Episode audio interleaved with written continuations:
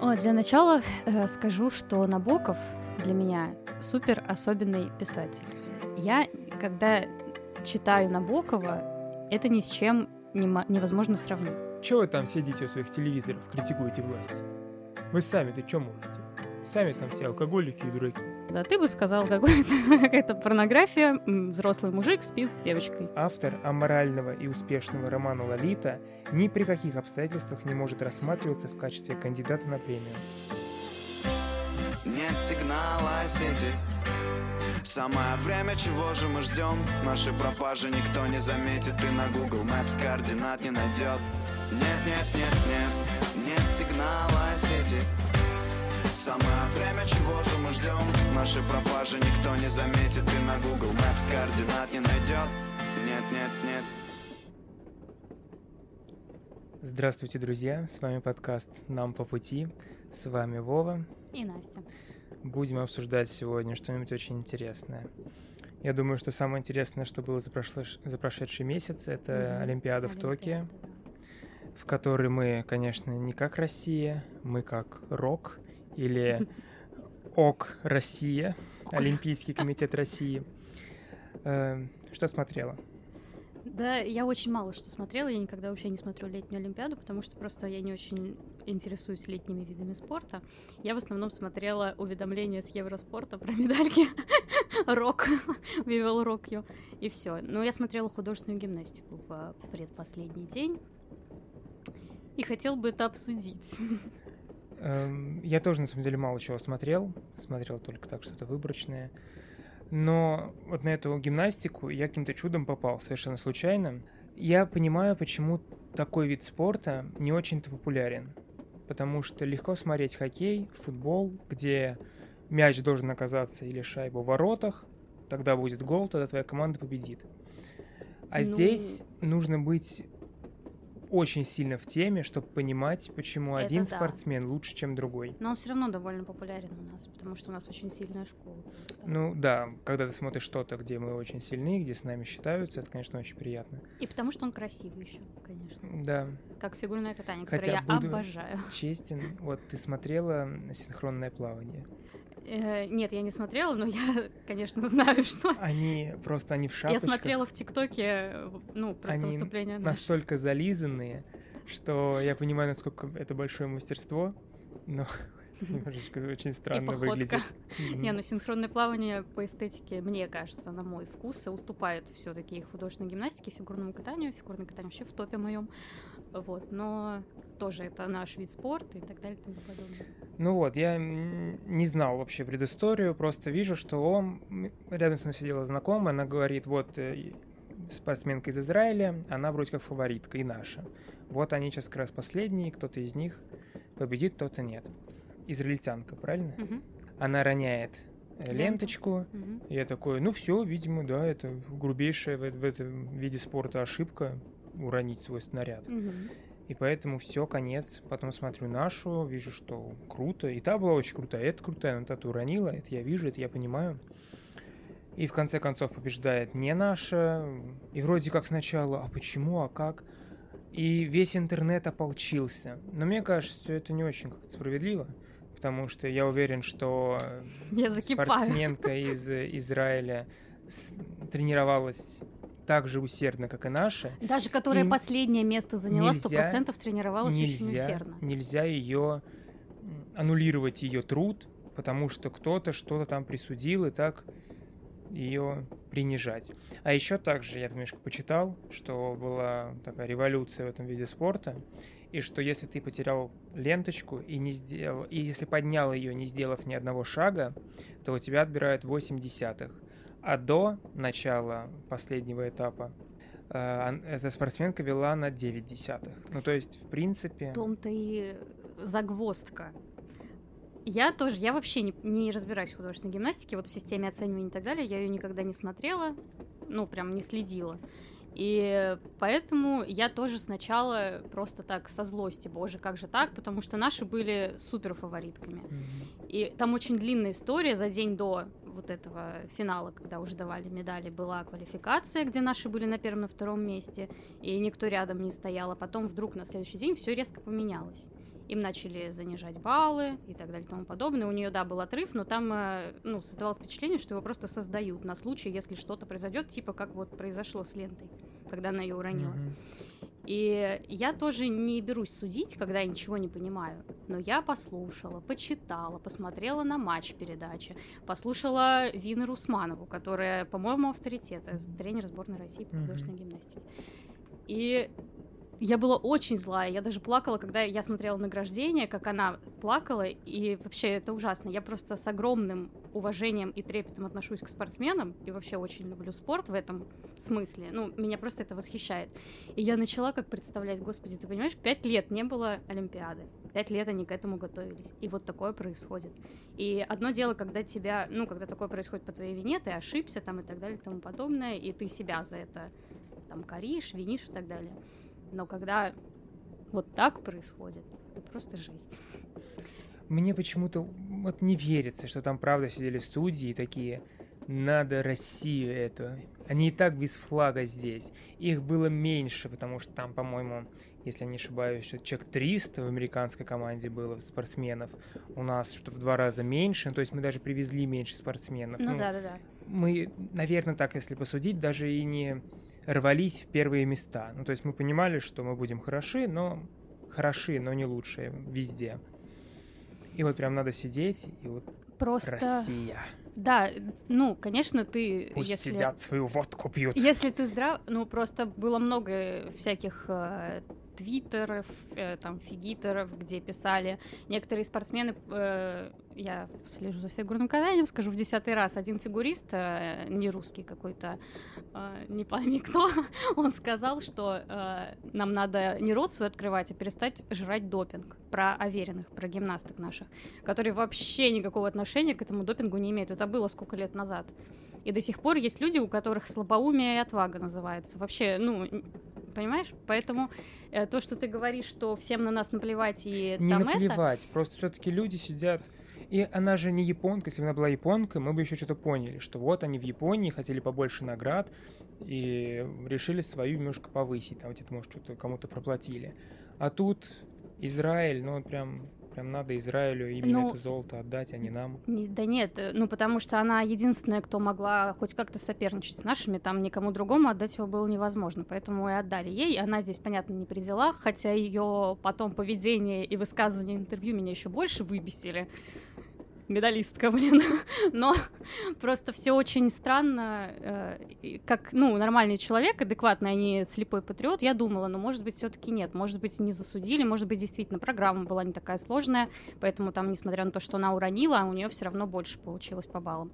Но если реально сравнивать с тем, что было вот на квалификации за день до, то, что ей поставили, вот этой Ашрам ее зовут, израильтянки, ей поставили за ту же программу с лентой без потери, больше, чем ей поставили в следующий день, когда она ее потеряла. Но это странно. Когда она ее не потеряла, ей, ей поставили, поставили больше, больше за день до, да. Ну так говорят, я не смотрела. Ну это логично. Я она не слушала. потеряла, ей поставили больше. Она потеряла, ей поставили меньше. Ты перепутала? Ей. Когда да, она... Да, я перепутала. Ей поставили меньше без потери, да. Да. Ну... ну и у наших просто э, Арина Аверина, которая заняла четвертое место, она там, э, у нее с лентой началась проблема, но ей тоже как говорят, ей занижали, у нее, понятно, психологически это сложно, лента последний вид, она вышла, у нее там узел завязался, ей пришлось менять и так далее и тому подобное. Короче, ей там очень мало поставили за ленту. Дина Аверина, которая заняла второе место, она сделала все без потерь, без там грубых ошибок, как говорят, опять же, я не спец. И в первый день в квалификации, и во второй, и очень разнились оценки в первый и второй день. Просто было заметно, что обеим ставят меньше на второй день. Ну, не да. знаю. Просто я очень, я тогда весь день об этом думала, когда вот, э, когда это было 7 наверное, число. Я весь день об этом думала, очень мне было не по себе, я была такая злая, у меня сейчас немного поутихли эмоции, но ты во мне их пробудил. И да, очень обидно, очень грустно. Ну ладно. В тот день я больше ждал волейбол. О, я смотрела, я, кстати. Так, я тоже смотрел, и я прям вот сижу и думаю, ну вот не могут русские спортсмены, вообще кто угодно, вот сначала вот так вот проигрывать, проигрывать, проигрывать, а потом вдруг собраться и начать выигрывать, и вот смогут они собраться настолько, что прям победят, или все-таки не смогут. И вот здесь то же самое. Увы. Первые два матча мы проигрываем, причем так серьезно. Потом два матча подряд выигрываем. И вот последний завершающий, в волейболе должно быть три победы. Мы, к сожалению, проигрываем. И так помотает психологически. Ты сидишь, давай, все, два матча подряд. Да. Ноль был. Но я, я включила на втором э, сет, матч, не знаю, тоже я не очень в этом сильна.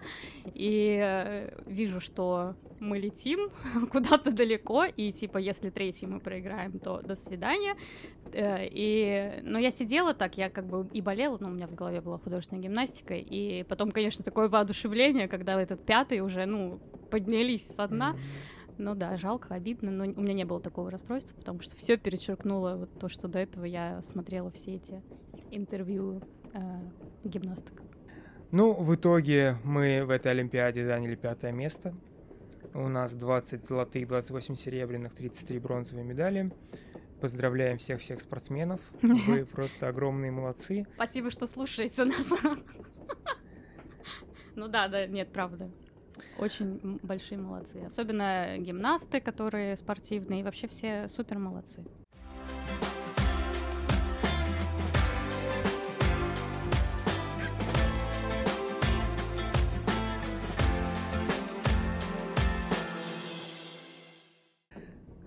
Пойдем дальше. Пойдём Меня дальше. очень зацепило, не знаю, слышал ты или нет, девочка девятилетняя поступает в твою альма-матер. Да, я слышала, кстати, мне кажется. Но я просто видела что-то где-то в какой-то соцсети, заголовок, и не стала Мгм. вдаваться в подробности. Ты Бред как к этому относишься? Ну, она честно сдала ЕГЭ. Она честно поступает, и там даже вроде как на бюджет возможно, а если на бюджет, то и родители говорят, что мы спокойно оплатим ей платное. Ну, то есть она не то, что там по связям каким-то, или ее берут просто потому, что это будет очень неинтересно, что у нас в универе будет учиться вундеркинд. Не Нет, знаю, зачем это. спа- Нужно ей. Мне... Я... В том дело, что она вообще не понимает, что ей нужно. Она девятилетняя. Ты помнишь себя девятилетней? Нет. Я помню. У меня был товарищ, 9 лет, это какой? Это третий класс примерно. Да. Третий класс. В третьем классе мы с своим другом бегали по школьному двору с палочками э, букв КГ, типа это пистолетики, Мгм. и играли в GTA. Вот что я помню из девятого класса, а не поступление в МГУ. С одной стороны, конечно, есть в этом плюс, что она закончит бакалавриат, закончит магистратуру, закончит аспирантуру, ей будет всего 18 лет, и она выйдет и такая, забирайте меня все вообще работодатели, я готова на все. Но с другой стороны, она еще поступила на, Ей будет фак- 16 лет. на факультет психологии. 16 ей будет. Ну 5 и лет вообще, аспирантуры. 5 Ну лет аспирантура. Аспирантура 5 лет. Что? Да? У меня 5 лет аспирантуры. Значит, их будет очень много. А, Она еще поступает на факультет психологии. И есть у меня такое ощущение, что она в психологии недостаточно, мне так кажется, только книжек почитать. Психологии очень важно что-то... Ну, психолог должен хотя бы в себе разобраться перед тем, как других анализировать. Есть такое ощущение, что она столкнется с проблемами просто потому, что ну, с ней вряд ли кто-то будет дружить в университете. Да это вообще бред какой-то. Потому что у нас в классе учился парень, отличный парень, но он был на два, на три года нас младше. И я, ну, ему было тяжеловато в социальном плане, хотя он был очень умный. Ему было тяжеловато просто потому, что в то, вот во время школы это большой отрыв. Три года, два года. И, а ей, ну, мне бы не, с чем, не о чем было с ней Да, поговорить. конечно, нет. Тут даже можно не обсуждать. Э, Это в два раза человек младше, чем если ты поступаешь, ну, как нормальный человек, в Да. 18 лет. Ну, возможно, она супер развитая, скорее всего, если она такое. Вполне вытворяла. возможно, что она спокойно может поговорить э, о Ницше и о Толстом, но проблема в том, что ну, студенты в свободное время не разговаривают о Ницше и о Толстом. Только В мы тут для порядке. этого собираемся. Только в порядке исключения, что чаще всего это какие-то насущие проблемы подростков. Э, Я не смотрел Гриффинов, но там было очень забавно, потому что я видел какой-то мемасик. Эм, одна- Мама девочки обращается к дочери и говорит, что... Я не помню, как ее зовут, предположим, Мэг. По-моему, ее Мэг зовут. Мэг, тебя в средней школе должны заботить не оценки, а твой лишний вес. Это не в укор того, что она толстая, а просто, что в средней Мгм. школе Ну, типа такие средний- проблемы. проблемы немножко другие. А она совсем все это не пройдет. И это, конечно, мне кажется, не очень хорошо. Но, с другой стороны, осуждать будет гением. И будем все Одиночка. сидеть и завидовать. И я еще так думаю, что если она не справится с этой всей нагрузкой и не станет, станет самым рядовым обычным человеком, то мы о ней больше в жизни никогда не услышим. А вот если у нее получится, она станет реально великим каким-нибудь ученым, то мы о ней еще много раз услышим. Забавный факт. Знаете сериал «Теория большого взрыва»? Очень люблю, Трина слышала про физиков. Ну, я слышала, но не смотрела. И там есть гений, Шелдон Купер. Он гений. Я бы на самом деле мог долго об этом говорить. У меня есть огромные претензии к этому сериалу, но как-нибудь в другой раз. Эм, Он гений, потому что у него фотографическая память. Все, что он увидит, он запоминает. И поэтому он просто открыл учебник, все понял, Мгм. и авторы специально хотели показать его особенно умным. И чтобы вы, понимали, даже при том, что авторы очень старались показать его особенно умным, он закончил школу в 11 лет. С фотографической памятью в фантазии сценаристов. А вот девочка закончила в 9. Ладно, я И надеюсь, это что- уже не кино. и это уже не кино. А там же у нее еще шесть братьев-сестер. Так что там все такие, там э, двухлетняя уже по слогам считает все. Я думала, двухлетний уже школу закончил. Нет, в 9 лет они заканчивают школу. Двухлетний уже заработал первый миллион. Мгм. Чего добился ты? Я... Так, Чего ты начинаешь? Давай дальше. Давай дальше. Дальше вот что. Э, Про Олимпиаду еще прям пару слов. Я хотел бы Давай. выразить свое негодование. Потому что наше телевидение продолжает творить несусветную дичь. Например, Первый канал показывал Олимпийские игры и анонсировал это. А прям, прям во время игр они обрубили трансляцию и включили военный парад. Это первый канал. потому что этот военный парад принимал Владимир Путин. И, ну, а вы в курсе, что люди это смотрели, что люди там пять лет, ну, пять лет это так, коротко говоря, всю жизнь шли к этому, готовились, вы берете, обрываете, включаете какой-то военный парад. Это нахальство просто в высшей степени. У меня с Первым каналом и спортом вообще я обожаю Первый канал. Э, Ладно, еще Олимпиаду ее показывают, ее показывали на матче, ее показывали на России Россия. 1. Сегодня час фигурного катания. Фигурное катание показывали раньше на матч, но потом э, Тина Канделаки и ее компашка продала все права Первому каналу, который тоже постоянно творит несусветную дичь. То они их на ночь сместят и не в прямом эфире показывают, то еще что-то. И поэтому я тоже обожаю Первый канал и, и спорт. У меня к Первому каналу очень странное отношение. С одной стороны, вроде как Эрнст умный мужик, талантливый и творческий. Мне так кажется. Ну, по крайней мере. Он же делал открытие Олимпиады в Сочи, это было очень красиво, я думаю, что он... Я читал про него статейку, эта статейка называлась «Как, кана... как Первый канал из самого главного превратился в самый убыточный». Вот, как Константин Эрнст, будучи не бизнесменом, а именно творческим человеком, вот не справился с этим. И Эрнст старался, это было видно, он и Шерлока покупал, и показывал его в Америке показывали там в 12, а у нас в 12.10, то есть через 10 минут. Мгм. Он старался. Но я не понимаю, что до сих пор на Первом канале делает «Давай поженимся». Ну вот Елена что? Малышева, моя любимая. Елена, ну это же, ну это уже просто издевательство какое-то. Ну ладно, возвращаемся к Да, Олимпийским давай. играм. Еще во время, там же проходка была при открытии Олимпиады, Мгм. и когда показывали сборную Украины, Мгм. то резко включили рекламу.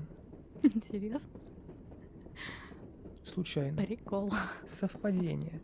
Ну такое тут А ты слышал вообще еще на Украине какой скандал? Или в Украине, извините. в Украине. Там какой-то скандал про то, что их э, легкоатлетка, не знаю, как сказать, девушки, наша Да, взяла да, золото, да. бронза, они вместе обнимались, фотографировались, Мгм, мгм. Ее там уже, по-моему, на ковер вызвали за эту фотку. Нет, честно говоря, этого не слышал. И очень надеюсь, что ты врешь. Потому что я надеюсь, что Если я вру, то мне наврали. Зеленский гораздо более умней, чем я подумаю о нем, если это правда.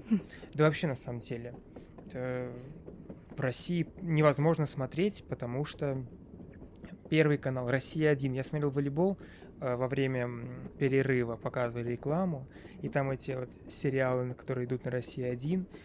И я так давно не смотрел телевизор, и мне так это зарезало глаза, потому что уже ну, смотришь только самое лучшее, а тут вот это, и это ужас Кармелита новый сезон. Да. А, спортсменка из Белоруссии была вынуждена за то, что что-то не так сказала, и за то, что ее там вызвали, хотя она не хотела ну, в Олимпиаду. Угу. Ей пришлось а, вообще в другую страну улетать. У украинцам, оказывается, нельзя обниматься с российскими спортсменами, хотя я повторяюсь, что вот посадите на стул россиянина, белорусы и украинцы. Никто в жизни никогда не определит, кто из них кто, если не все будут говорить на одном языке. Ну вот поэтому, да. Поэтому Поражает политика просто. бесит уже во всех политика щелях. бесит. Во всех щелях.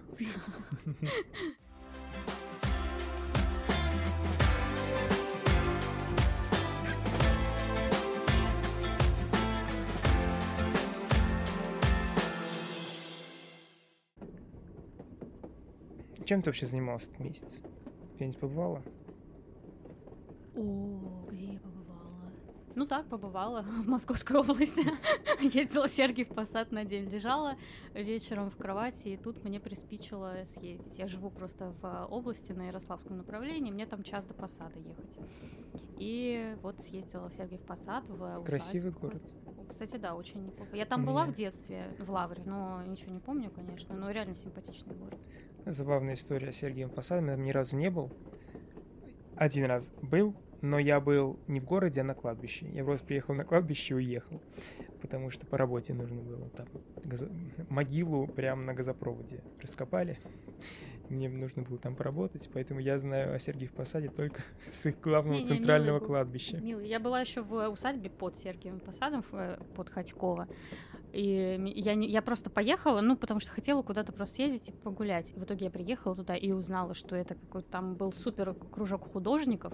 Я не сильно разбираюсь в живописи, и не сильно увлекаюсь, но я знаю, что там Серов — это девочка с персиками и так далее. Так вот, он ее там рисовал, Васнецов там рисовал свою Аленушку. И, и так далее и тому подобное. Вспомнила школу и прям там такие везде плакаты Хатькова, Родина художников и так далее. Очень пафосно, а но ты... очень симпатично. Если хотите провести время, можете съездить. А ты, когда приезжаешь в такие места, ты э, читаешь информацию там про, да. про авторов? Да. Вот будучи в Пятигорске, ты прям читала про Лермонтова как подробнее, чтобы прям вот он здесь был, здесь его место смерти, хочу о нем побольше узнать? Да, я, мы ходили с гидом. С гидом. Да, э, сто процентов. Тут я тоже я скачал приложение, где есть аудиогиды бесплатные, тоже по ней прошлась, все послушала. А ты такая с детства? Вот когда вы с детства с мамой ездили, ты слушала экскурсовода? Мне кажется, мы с мамой в детстве так не ездили. Да вот я ну, когда в университет поступила, на меня это начало влиять. Э, экскурсии с классом вот у нас были. Ты слушала экскурсовода? Ну, я не помню, может, и не слушала. Я даже не Просто помню. мне интересно, когда происходит этот щелчок, когда ты во время экскурсовода делаешь все, что угодно, но только не его слушаешь. А сейчас ходишь, блин, экскурсовод что-то дороговато. ну, потому что сейчас уже с классом не поедешь. Приходится там двоих на троих брать, а это дорого. Когда происходит это взросление, когда хочется знать побольше. А еще, не знаю почему, мне кажется, что я был за свою жизнь на огромном количестве поездок и экскурсоводов. Как минимум в Питер мы ездили в пятом классе. Mm-hmm. И там мы ходили с этим экскурсоводом, входили в Эрмитаже. Вот мы ты... ходили в Эрмитаж? Мы ходили в Эрмитаж. Я вообще классе. не помню ничего. А, ты хоть что-нибудь помнишь, хоть слово? Я не помню даже, как мы туда ходили. И вот это очень сложный вопрос для родителей. Стоит на это тратиться? Ну, то есть стоит обязательно сводить маленького ребенка в Эрмитаж. Просто он ничего не поймет, но он станет лучше. Ну, я так считаю, что он просто у него как-то Это очень обидно, кстати. Иногда э, понимаешь, э, что ты куда-то ездил, но в таком возрасте, когда ты ничего не помнишь, ты даже не то, что не помнишь информацию, а просто какую-то там красоту города и так mm-hmm. далее. Я вот была в Барселоне, мне было лет, наверное, 12, я вообще ничего не помню. Мне так обидно.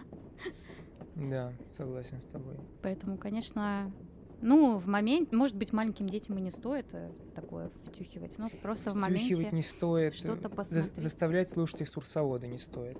Блогер Варламов был в Куджи подкасте, и вот он рассказывал, что мы этого не замечаем, но это оказывает очень большое влияние на ребенка, который засыпая смотрит на потолок с подтеками, или ребенок, который засыпает и смотрит на э, какие-то плинтуса, не знаю, расписанные, красивые. Это просто влияет на твой будущий вкус. Поэтому я думаю, что детей нужно водить во все эти места, даже если они не вспомнят.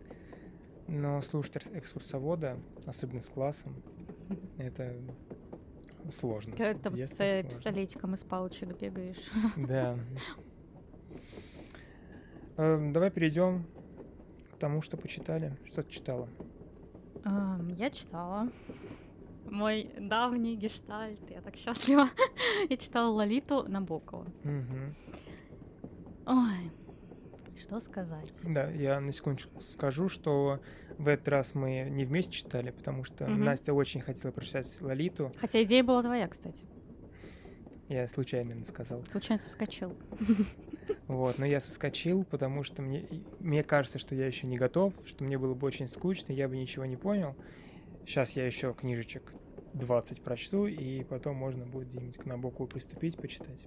Вова подумал, что ему будет скучно читать Лолиту, и решил читать Кавку. Я очень, конечно, прекрасно отношусь к Кавке, но просто знаю, ну, если ты человек не из... Э, если ты не учился на филфаке, почему выбор пал на Кавку, я не понимаю. Единственное, что я читал у Кавки до этого, это процесс, это было в школе, я мало что помню. Превращение. Угу. Это процесс сейчас Процесс прочитал. сейчас, да. Угу и мало что помню, но мне показалось, что это прям абсурдное что-нибудь будет, угу. такое мрачное. Да, а это просто мрачное. Не до конца абсурдное. Нет? Так, ладно. Давай, да, с тебя начнем. Лолита. О, для начала э, скажу, что Набоков для меня супер особенный писатель. Я, когда читаю Набокова, это ни с чем не, невозможно сравнить. Набоков. Ты что, не читал Набокова? Вообще ничего. Э, я читала, и у меня почему-то тоже была такая в голове идея, что нужно перед тем, как читать Лолиту, почитать что-то другое у Набокова. Я не знаю, откуда это взялось, и вообще не понимаю, почему за ним такой статус жуткий сохранился. Вот именно по Лолите, что это какое-то извращенство, что это какая-то порнография. Я думаю, что любой человек знает, что в Лолите какой-то взрослый мужчина соблазняет какую-то маленькую девочку. И как будто это все, что есть в этой книге, а все остальное это то, что простому человеку не дано понять. Вот именно, как будто это вообще единственное, что есть у Набокова. А у Набокова есть еще очень много произведений. И с чего я начала? С того, что Набоков очень особенно пишет, на мой взгляд. Именно вот с точки зрения стиля, не сюжета, хотя это тоже, если мы про Лолиту говорим, такого больше, я думаю, ни у кого нет. Э, с точки зрения стиля это настолько вкусно и изощренно, что просто хочется, э, не знаю. У меня вот такое бывает, что я, когда читаю или там смотрю даже, я так воспринимаю, что мне либо хочется это съесть, либо не хочется. Вот у Набокова такие слова подобраны, так, такие вообще изощренные, что хочется просто как конфетку обсосать эти слова. Вот. Я тебя понимаю. Я тоже это очень люблю. Ты меня сейчас очень заинтересовала. Если ты сказала бы это пару недель назад, я, может быть, тоже прочитал бы. Легкое отступление. Ехал в дальнюю дорогу, попалась мне лекция про Маяковского, решил послушать от Быкова. Mm-hmm. послушал, ну, даже не лекция, а школьный урок. Но в его стиле, он uh-huh. там только говорил, говорил, говорил. И что-то мне так захотелось еще раз послушать э, «Облако в штанах». Я всю первую главу, между прочим, в школе читал на курсе чтецов. И я вот слушаю, я поражаюсь, как человек подбирает слова, такие, которые, ну, я бы никогда бы не подобрал. Да, у Оно здесь тоже. идеально, но я бы сказал как-то по-другому. А вот он поразительный. Не, у Маяковского, конечно, тоже изощренно, но в другом ключе. Там просто вот все странно очень. А здесь э, он как бы выражает простую мысль, там то, что Лолита красивая и меня к ней тянет. А написано это так, что она состояла из роз и меда, типа, вот в таком ключе. Mm-hmm. Э, и это, наверное, главное, что в Набокове, на мой взгляд, цепляет, как он пишет. Что касается Лолиты, вот если бы я тебя спросила, о чем Лолита, ну, фаблу все знают, да, ты бы сказал, какая-то порнография, взрослый мужик спит с девочкой.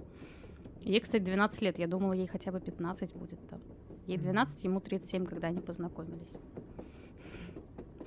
Я ради интереса читала всякие комментарии там э, под краткими содержаниями и так далее. Ну, что люди про книгу пишут. В основном 99% пишут, что они вообще читать не могут, и что это отвращение, тошнота и полный ужас. А он за эту книгу получил Нобелевскую премию? А вот не знаю, кстати.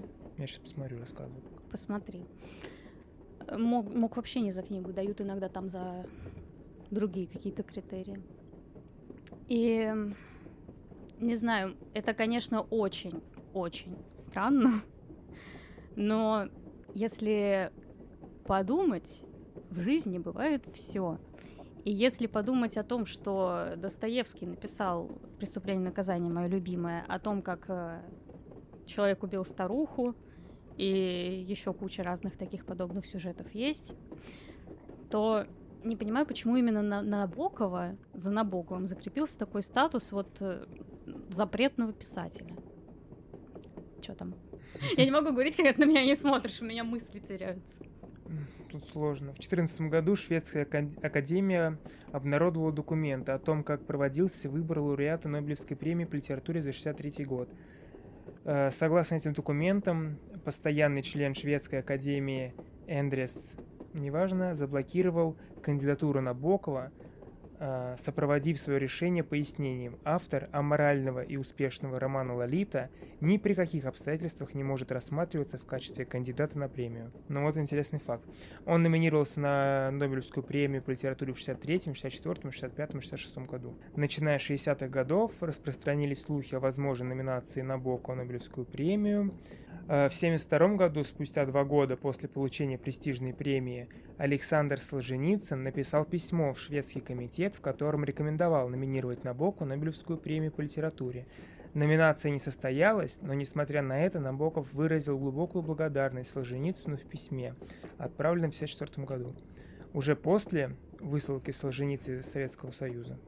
Впоследствии авторы многих изданий причисляли Набокова к тем писателям, кто заслуженно не стал лауреатом. Ладно, продолжаем? Да, продолжаем. На чем остановился?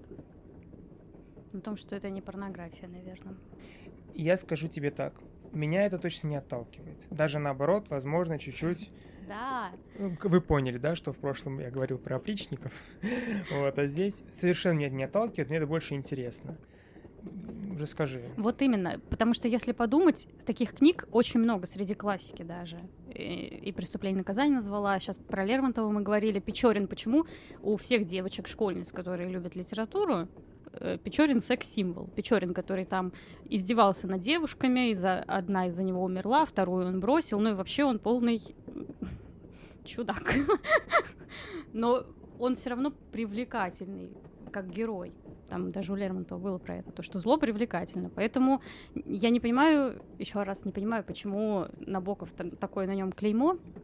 Но понятно, что роман не просто про какое-то там извращенство, он об этом пишет в предисловии, что это не порнографическая книжка, в которых э, обычно ну, люди читают для того, чтобы именно вот эту эротику проследить, которая постоянно нарастает, нарастает. И он говорит о том, что он думает, что даже некоторые издатели его отказывались сначала издавать. Понятно, он там был э, под запретом, когда это все, ну, когда он только написал, издал его и так далее. И многие даже издатели, он говорит, мне кажется, не дочитывали, потому что сначала, если там две части в романе, если в первой э, постоянно описывается, как он за ней наблюдает, как он, ну, ее хочет, какая она божественная для него и так далее, во второй там уже все у них идет на спад. Они начинают ругаться, она взрослеет, а он, э, он называет ее нимфетка, он называет так девочек с 9 до 14 лет, которые вот его привлекают. Когда они взрослеют, они его уже не привлекают, они становятся, ну, тетками. вот. И... И что я говорила? Ты говорил про то, что это не порнография. Да, и он говорит о том, что у него в романе этого нет, этой эротики, которая постоянно нарастает, и вот ты из-за этого читаешь. Роман не об этом. Понятно, что он э, и морали никакой не несет, и он не, не дидактический. Типа, вынесите для себя какую-то мысль, как надо жить. А, он пишет в предисловии о том, что главное в этом романе это, ну вот, что-то там было про эстетику. Но, в общем, главное в этом романе это как раз то, наверное, о чем говорю я, это то, как он пишет, это бомба. И, конечно, интересно, там много интересных аспектов. Интересно, как он показывает его э, психологию главного героя, его зовут Гумберт, который, понятное дело, сумасшедший. Э, в э, предисловие там, не знаю почему так, в моей книге оно было в конце. Э, и он там э, говорит уже о том, что Гумберт писал книгу, он пишет как бы от первого лица, как будто он пишет, э, главный герой пишет о своей вот этой истории. Он писал ее сначала в лечебнице, потому что его туда направили проверить свой разум, и потом в тюрьме. И интересно, как он описывает э, все его вот, вот это томление, знаешь, когда у него есть вот эта страсть, он э, не то что какой-то маньяк э, и ну, ужасный человек в начале книги. Он э, рассказывает о том, что он пытался от этого уйти, что он пытался жениться, вести нормальный образ жизни и так далее. Э, Плюс, конечно, у него есть э, травма, там ключевой момент. В самом начале повествования он рассказывает о своей юношеской любви. У него была э, девочка, тоже когда они были там лет 12-13, и она умерла. И вот этот ее образ навсегда у него остался в памяти. И он говорит о том, что если бы не было этой девочки, Аннабель, по-моему, ее зовут, не было бы и Лолиты моей. Mm-hmm. Мой грех, моя страсть. Такая красота. вот показывается его история, его психология. Потом, с другой стороны, ее, конечно, она главная героиня. Она оторва, скажем. Э, некоторые трактуют э, неправильно, я думаю, роман э, в том ключе, что она его совратила. Она, ей 12 лет, я не могу себе этого представить, потому что я в 12 лет, я не знаю, вообще в куклы, наверное, играла. Но она с такой пылкой эротикой девушка. Она красит губы красным, она из не очень благополучной семьи, у нее есть только мама, а, у нее не очень присутствует воспитание, и она вся такая очень пышущая. Эпатажная. Эпатажная девушка, да. Но, конечно, э, и многие говорят о том, что она его соблазнила, она его совратила. Конечно, она его не соблазнила, не совратила, она ребенок, и тут э, в любом случае вина за все произошедшее лежит на нем. Э, и ее история, ее тоже такая неприкаянная и вообще, ну, в никуда идущая жизнь, по сути. Я скажу, чем все заканчивается, потому что это говорит Набоков в предисловии. они оба умерли. Причем они умерли с разницей в 40 дней. Он умер в тюрьме, она умерла через 40 дней от родов, не от него. и все настолько сплетено и настолько изощренно, что очень можно много копаться, о чем книга. На мой взгляд, книга о их э, судьбах, э, которые вот, ну, потерянные. Потому что она и начинает э, из, из бездны какой-то. И он, как он в детстве получил вот этот перекос, так и они нашли друг друга.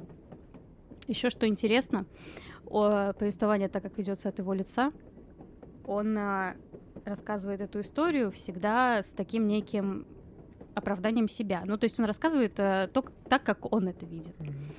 А, поэтому он, а, может, там пишет, а, что она так прям была такая кокетка, не в себе и красила губы, и была вообще не девственница до меня и так далее, но это тоже э, сочувствуем мы все равно ей больше потому что ее точка зрения, она вообще не присутствует в романе. Ну, я думаю, что самое главное, что в этой книге, как я понял, нет насильственных действий. Ну, то есть он ее да. не связывал. Их первая э, эротика, э, инициатором ее была она. Там прям, прям.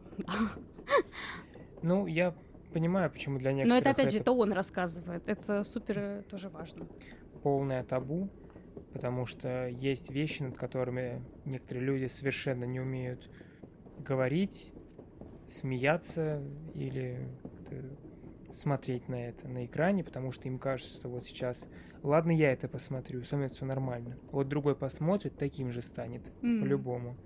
Это сейчас и про ЛГБТ, и про... Помнишь, я в прошлом подкасте говорил, что и Драка Мирзализаде будут судить за шутку.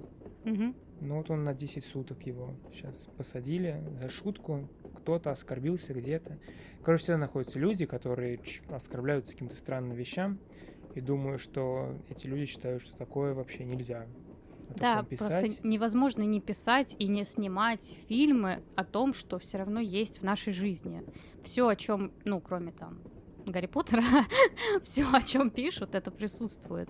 И понятно, многие там в комментариях опять, которые я читала, писали, боже, лучше читайте, пока у вас нет детей и так далее. Ну, понятно, кому, может быть, э, так в таком случае тяжелее, но я просто не думала о том, что э, это запретный роман, его так все э, гнобят да, кстати, за ты это. сейчас это сказал, и я подумал, вот читаешь ты родитель такую книжку, у тебя там 12-летняя дочь, и она же, когда выходит за дверь, ты не знаешь, что там вообще происходит. Идет ли она в школу, может, она в школе там ну, 40 лет тоже перебор, но даже если там с 11-классником как-то пересекается, это уже слегка напряжно.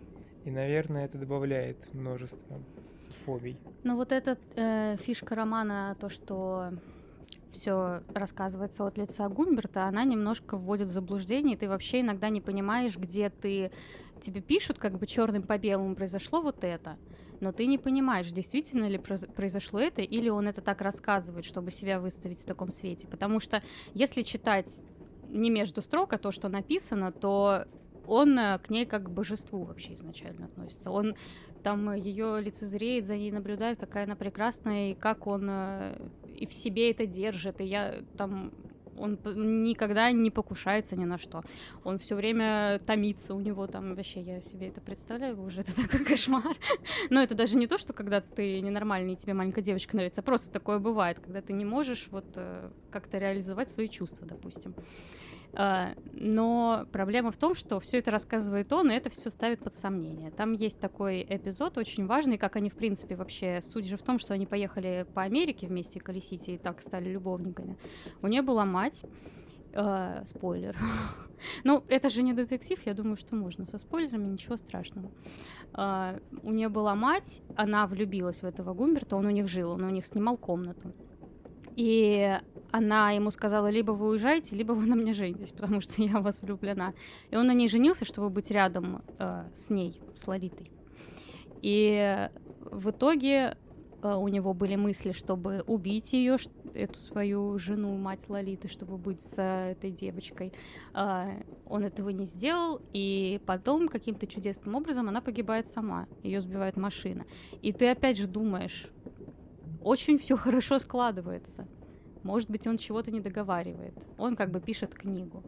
И вот это, правда, вот это ставит под сомнение все события, которые происходят вообще в повествовании. Так что очень запутанная история, очень все замысловато, Набоков супер. Я, честно сказать, мало что могу сказать про процесс. Я начал его читать, потому что хотел как-нибудь по-умному сравнить процесс, э, где человек, человека незаконно э, обвиняют, и он садится в тюрьму, умирает, и он смиряется в процессе. И «Побег из Шоушенка». Интересный факт. «Побег из Шоушенка» — это отвратительная локализация, и вообще это спойлер. Вообще-то фильм называется «Искупление», а сбежит ли он, это еще хороший такой твист в конце, что он сбегает. А наши локализаторы — побег. Вот. Э, история про то же самое, тоже человека обвиняют в том, что он не делал, но он не сдается до конца, он убежден в своей позиции, в своей точке зрения, и в конце сбегает. Э, вот, хотел сравнить, но, честно сказать, не знаю, что говорить. Мне показалось немножко скучно потому что очень долго, мне кажется, раскрывали главного героя, какой он. А он не такая уже сложная личность. Он просто знаете, такой маленький человечек, так сказать, который вообще-то по карьерной лестнице высоко забрался, но все еще маленький человечек. И вот он такой ходит, маленький, но грудь колесом. Вот такой. Это, кстати, ключевое у Кавки. Кавка — литературоведческий экскурс. Кавка очень тесно связан с экспрессионистами. Mm-hmm. Экспрессионисты — это кто? Это и в живописи направлении, в литературе, там в поэзии очень много было экспрессионистов. А, это те художники, писатели, кто стремятся а, выразить внутренний мир человека. Mm-hmm. Поэтому у Кавки это супер первостепенно. Он там с ними дружил, тусовался. Я думаю, мы с тобой вот уже читали Германа Гесса, Демиан. Тоже. Герман Гесс. Ну, это, это разное направление, но это одна эпоха. Mm-hmm. Да, и поэтому я почему-то мне очень запал Кавка в душу в университете, хотя все это было в наверное, в контексте экзистенциализма, вот этого всего абсурда вместе с Сартром и с Камю. Сартер и Камю мне не запали в душу от слова совсем, хотя я знаю, что Сартра очень многие любят. Но я читала тошноту с тошнотой немного. ну, просто не зацепила. А про Кавку, видимо, нам либо так рассказали, либо что в купе со всем, что э, со всеми его там биографическими э, путями, со всеми его идеями, с его видением экзистенциализма. Э, это как-то очень хорошо сработало, и мне кажется, что Кавка очень интересный человек и писатель. Мне тоже очень понравился его, его превращение, потому что это было просто очень необычно.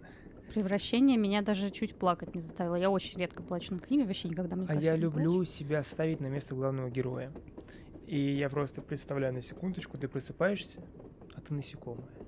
Ну вот представь свои эмоции. Это мне очень нравилось. А там у него нет вообще этих эмоций? А здесь как будто... Да, да. Но это интересно наблюдать, конечно, как он сначала в книге бегает и говорит, что да они просто взятку хотят, господи, что с мной будет, ничего не будет.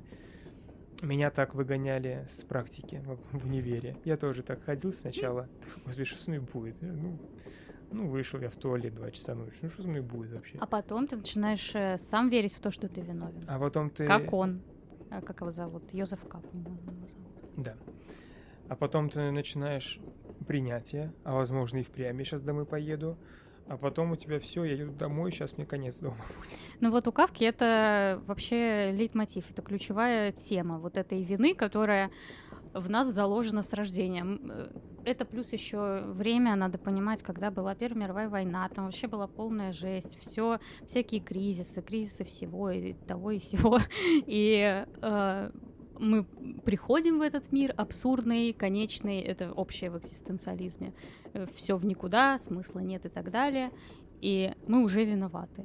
И он как бы сначала всем пытается доказать, что он не виноват. Я уже плохо помню сюжет. Там были, по-моему, какие-то ключевые еще герои второстепенные, mm-hmm. которые ему помогали. Адвокат да, да. там какой-то был, что такое. И, э, но в итоге он в конце уже сам верит в то, что он виновен. Хотя он не виновен. Ну, по сюжету, по факту, но вот по этой высшей вине какой-то, по высшему суду, он виновен. Ну вот, две истории. В одной человек смиряется, он и впрямь верит, что он виновен, и он несет за эту вину полную ответственность.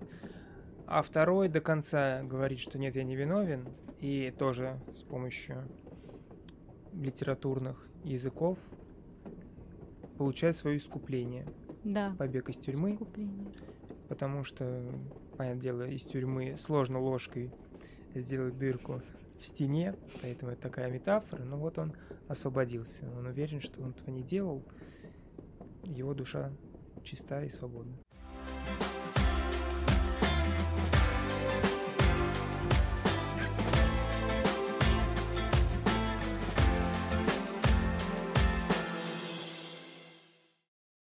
Из того, что я посмотрел, на самом деле много чего посмотрел. Сейчас смотрю всякие советские фильмы.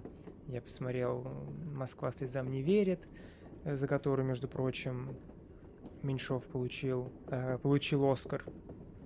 Но не сказал бы, что это прям крутой фильм, потому что он крутой, в нем много классных деталей, рассказана полная история трех женщин абсолютно разных. Одна хочет найти мужа богатого и тут сейчас стать счастливой, вторая.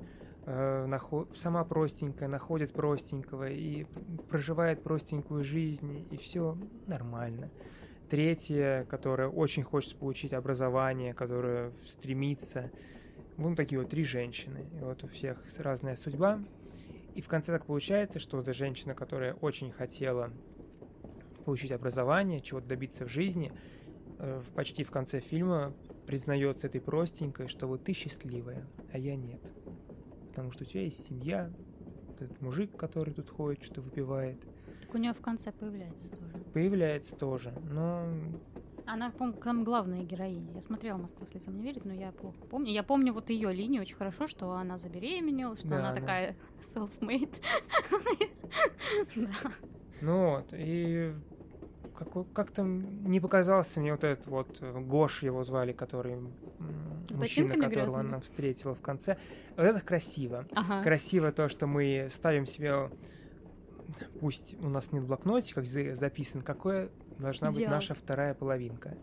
Но в голове где-то там есть некоторые, некоторые Ни пунктики. за что с грязными ботинками. Да, ни за что я не буду встречаться с мужчиной с грязными ботинками. И у него были самые грязные ботинки в этой электричке. И она с ним э, нашла свое счастье.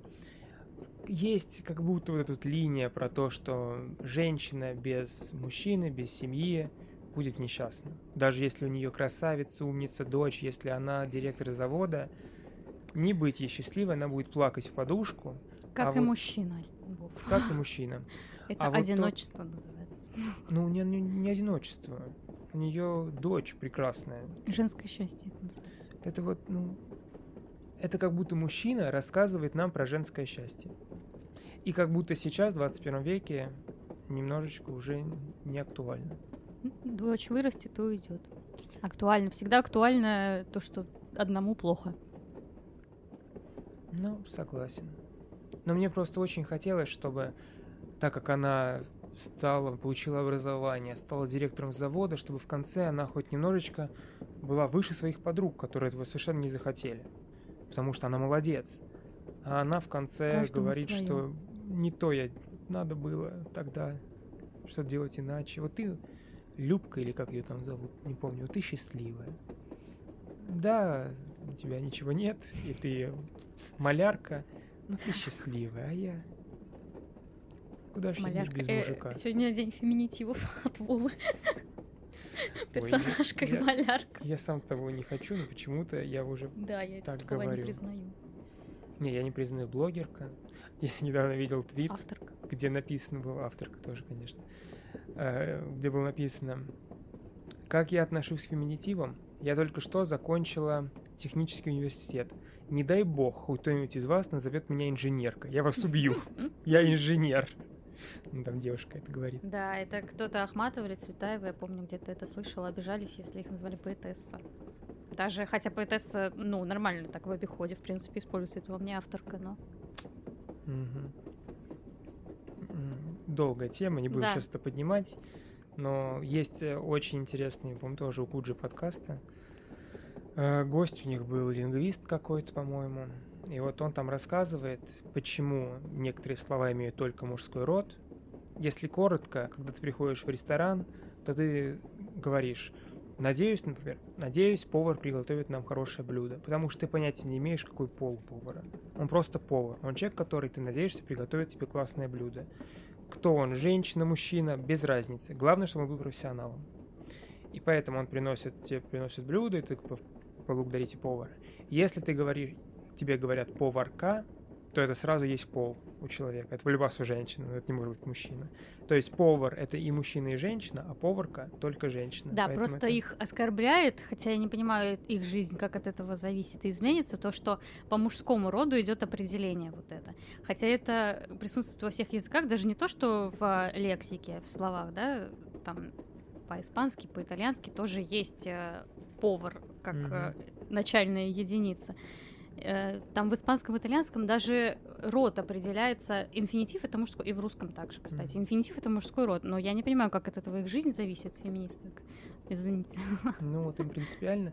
И так всегда, потому что инж... О, инженер, инженер, ладно, режиссер.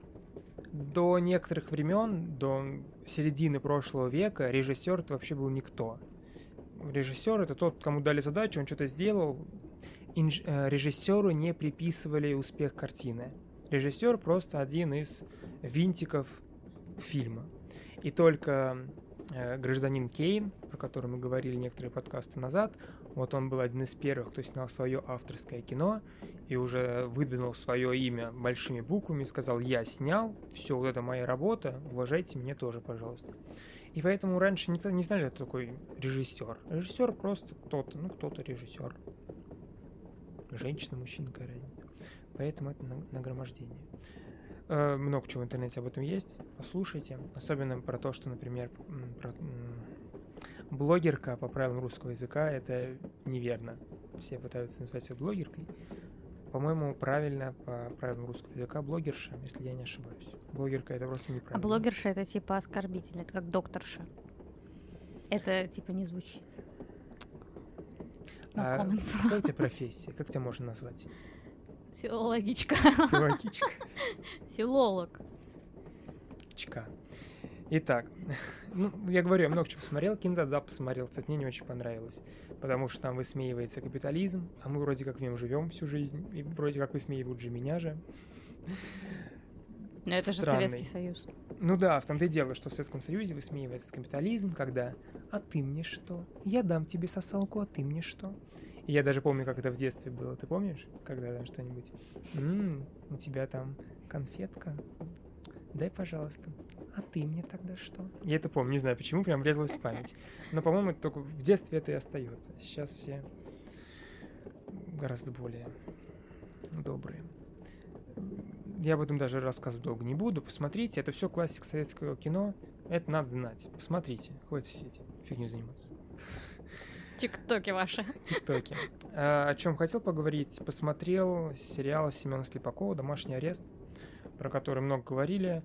Э, вроде как он один из лучших за последние годы в России. И он и впрямь хороший. Э, в нем есть проблемы, вот эти вот проблемы ТНТ. Ну, то есть снять комедию без э, карлика невозможно. Снять комедию без того, чтобы пару шуточек направить на э, инвалида или слепого, ну, не, не может ТНТ без этого. Ну, как это, комедия без этого? Никак нельзя. Такие проблемы есть. Но там вроде как высмеивается власть про то, что все они огромные коррупционеры. Но в то же время, если так чуть шире посмотреть на все это, то получается, что власть коррупционная, вот эта вот, она уходит с постов в конце сериала, а обычный народ становится мэром, занимать, занимает места министров, и вот ты смотришь в конце и понимаешь, что окей, раньше мэром был коррупционер, а теперь абсолютно безвольный, глупый алкаш. Он назначил свою жену министром по здравоохранению. Интересный факт, она весь сериал была... Это спойлер, перемотайте 15 секунд, если хотите посмотреть. Она была беременна, но это не мешало ей весь сериал курить и пить но она будет министром по здравоохранению. И вот так вот он всех назначил, и получилось, что теперь гором, городом правят дебилы. Раньше коррупционеры. Не знаю, посыл такой, что... Чего вы там сидите у своих телевизоров, критикуете власть? Вы сами-то что можете? Сами там все алкоголики и дураки. Поэтому сидите и не ругайте. Но есть где посмеяться. Хороший сюжет, 12 часов длится сериал, даже больше. Все посмотрел, затягивает можно посоветовать, но если у вас есть выход к Netflix, HBO, то лучше Netflix и HBO. Что-нибудь посмотрела? Да, я посмотрела три фильма, один из них экранизация Лолиты. А? Причем... Кто, кто снял? По-моему, что-то очень популярное. Сейчас бы я запоминала, кто фильмы снимает. Давай, я пока посмотрю, а ты. Э, фильм 97 года, по-моему. Я причем посмотрела до того, как прочитала. Тоже интересный фильм, э, очень неплохой. А, но немножко есть расхождение с книгой в плане восприятия, на мой взгляд, потому что а, допустим, э, актриса, которая играет э, мать Лолиты, там какая-то невероятная красотка. В э, книге она, конечно, не такая, он ее презирает, говорит, что она глупая, читает глупые книги и рассказывает... В 12 лет, как она имеет право вообще? Не Лолита, а мать ее. А, мать, а, Читает глупые... Ну, Лолита такая же, но это он не презирает, она его внешне привлекает. А у этой какие-то там жирные ляжки и так далее, ну, вот это все. Вся mm-hmm. эта картина в фильме, она, конечно, не такая. Но вообще фильм хороший, и про него я тоже... Я его увидела в ТикТоке, кстати, прям в тему. И тоже все комментарии, что это это шнотина, блевотина, и смотреть это невозможно. Ну, средний балл 7,6. Снял этот фильм Эдрин Лайн. Честно говоря, не знаком. И с фильмами его тоже, поэтому... Есть еще одна, кстати, Лолита. 2000... Э, Есть, я думаю, 1962 много. года. Mm. И вот ее снял Стэнли Кубрик. И вот я думал, что это посмотрела. Стэнли Кубрик это... Не, что попалось, то и посмотрела. Гений, которого еще предстоит нам с тобой посмотреть, потому что я смотрел только «Космическую Одиссею» и «Сияние». Что еще посмотрел? А, что еще я посмотрела? Еще я посмотрела в тему спорта фильм про фигурное катание. Называется а, «Американский», я думаю. Да, «Тоня против всех». Э, фильм про фигуристку, которая, ну, непонятно, как там было на самом деле, то ли она организовала покушение на одну свою соперницу, то ли не она. Это сделали за ее спиной ее муж сумасшедший и там еще один человек. В фильме она в хорошем свете, э, в таком трагичном даже. Он такой снят, как трагикомедия слегка. Там есть и над чем посмеяться, в принципе, хороший фильм. И, ну, в конце, конечно, крах ее там лишают звания чемпионки страны, она не выигрывает Олимпиаду, и все плохо, и ей еще и запрещают соревноваться из-за вот этой истории.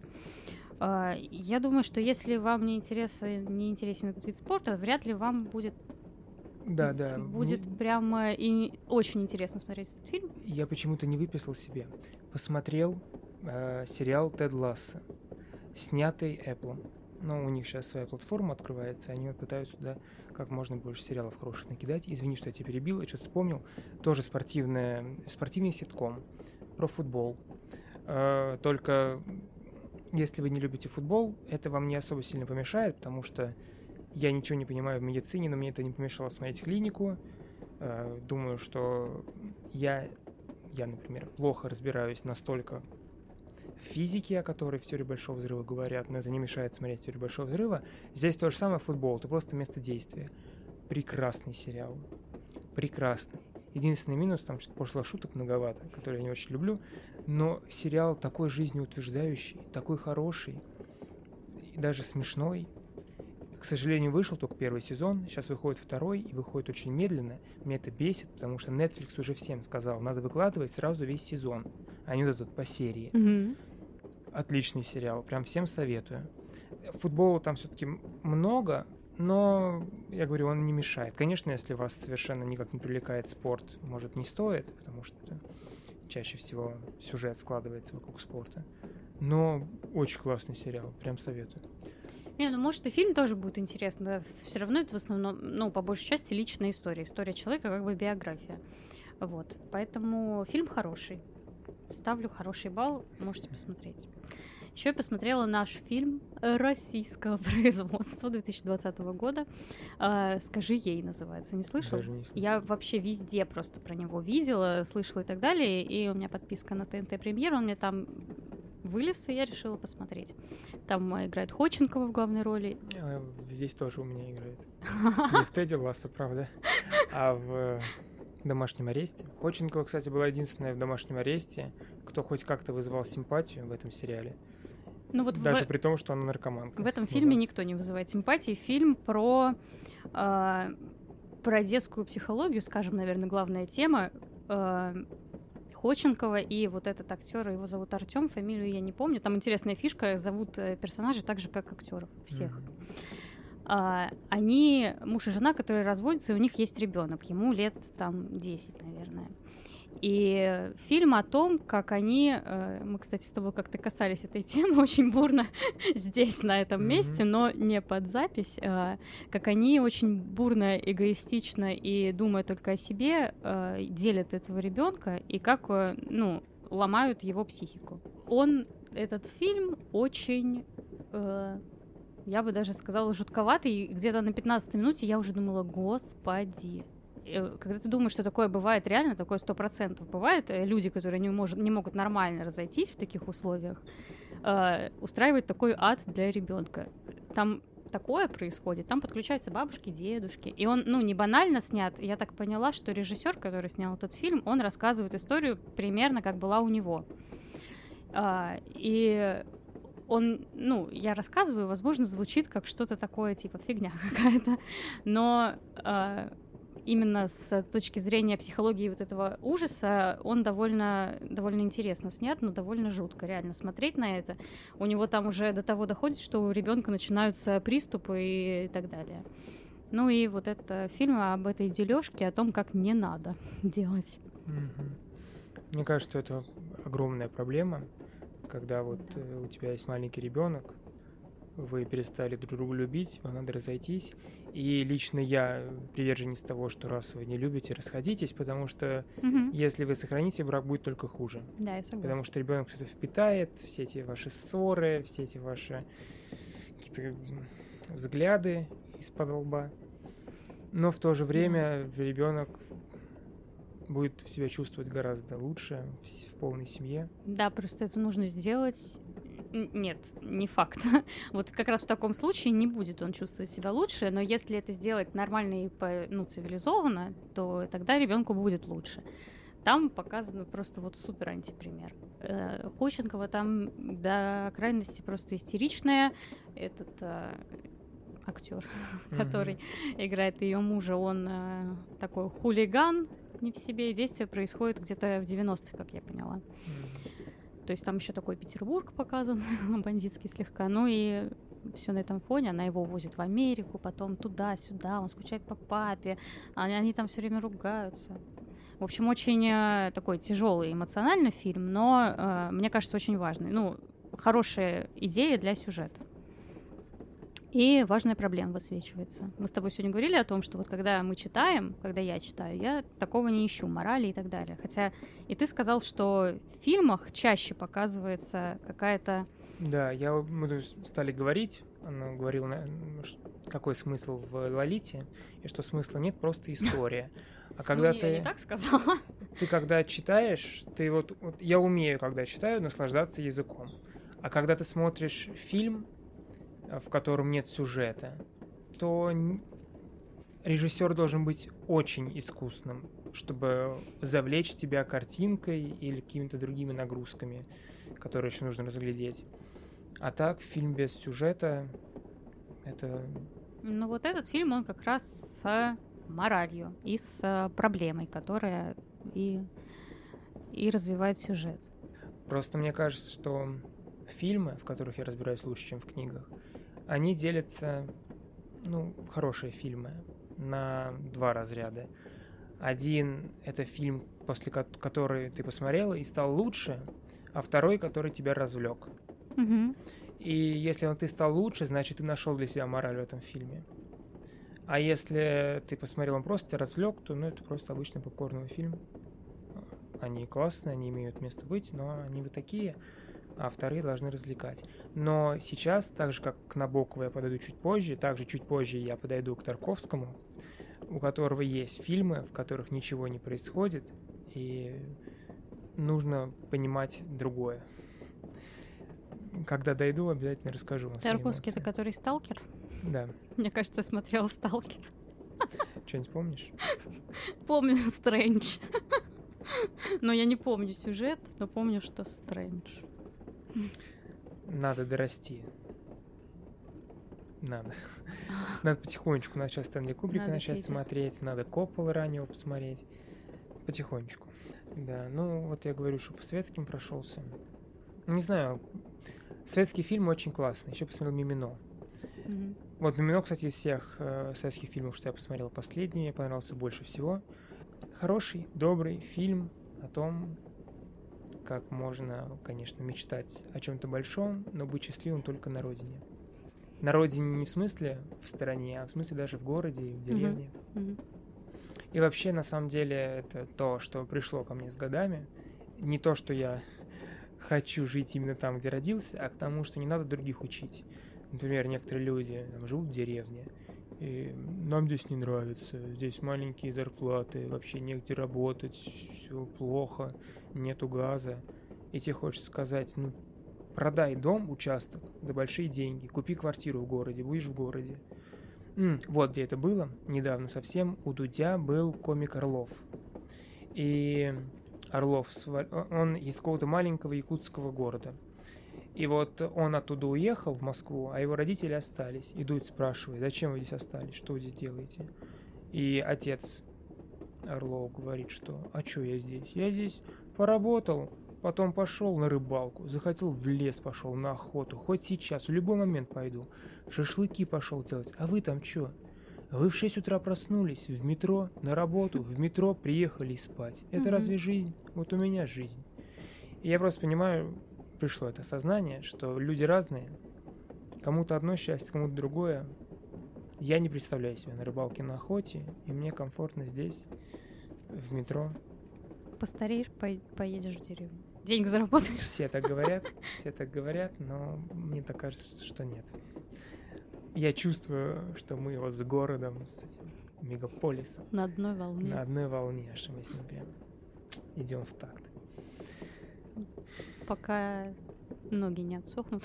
Пока ноги. Пока есть силы бегать, носиться, обгонять. И каждое утро, у меня вот из того, что утро очень-очень тяжелое, поэтому я всегда немножечко опаздываю, капелюсеньку. И поэтому, а сейчас опаздывать нельзя, это не урок в школе, где можно прийти через две минуты, а нужно успеть на автобус, который должен привести тебя на работу, не успел, огромные проблемы. И поэтому я всегда иду на опережение. То есть ты должен обойти всех этих людей, которые почему-то еле-еле идут. Я тоже. Люди. Меня тоже бесит медленно. 7 утра. Ну почему вы... Ну, вы серьезно встали пораньше, чтобы медленно в метро идти? Ну вы что? Да, а, а я вообще метр с кепкой, я тоже всегда вот так. А я не метр с кепкой, я просто как-то не могу. Некоторые люди, они прям, они очень торопятся, даже бегут. И они так за плечо еще так обернут, чтобы пройти. Я так не могу. Поэтому я просто иду в таком каком-нибудь коридоре, переходе. Он широкий, но люди как, в каждой точке, и ты вот как в пробке в какой-то такой вум-вум, из стороны в сторону, вниз, вверх, хоп-хоп-хоп. Немедленные люди в метро это что-то. А еще люди, которые не пользуются дезодорантами. Я вас терпеть не могу. Минутка ненависти. Думаю, давай заканчивать давай. на этой маленькой минутке ненависти. Мы рады, что вы нас послушали. Оставайтесь с нами. Я думаю, что впереди вас ждет небольшой сюрприз. Слушайте нас везде. Ставьте нам классные оценки. Да даже не классные. Подписывайтесь на наш телеграм-канал. Хэштег подкаст нам по пути. Мы будем очень сильно вам благодарны. Очень сильно ждем вас. До свидания. Всем пока.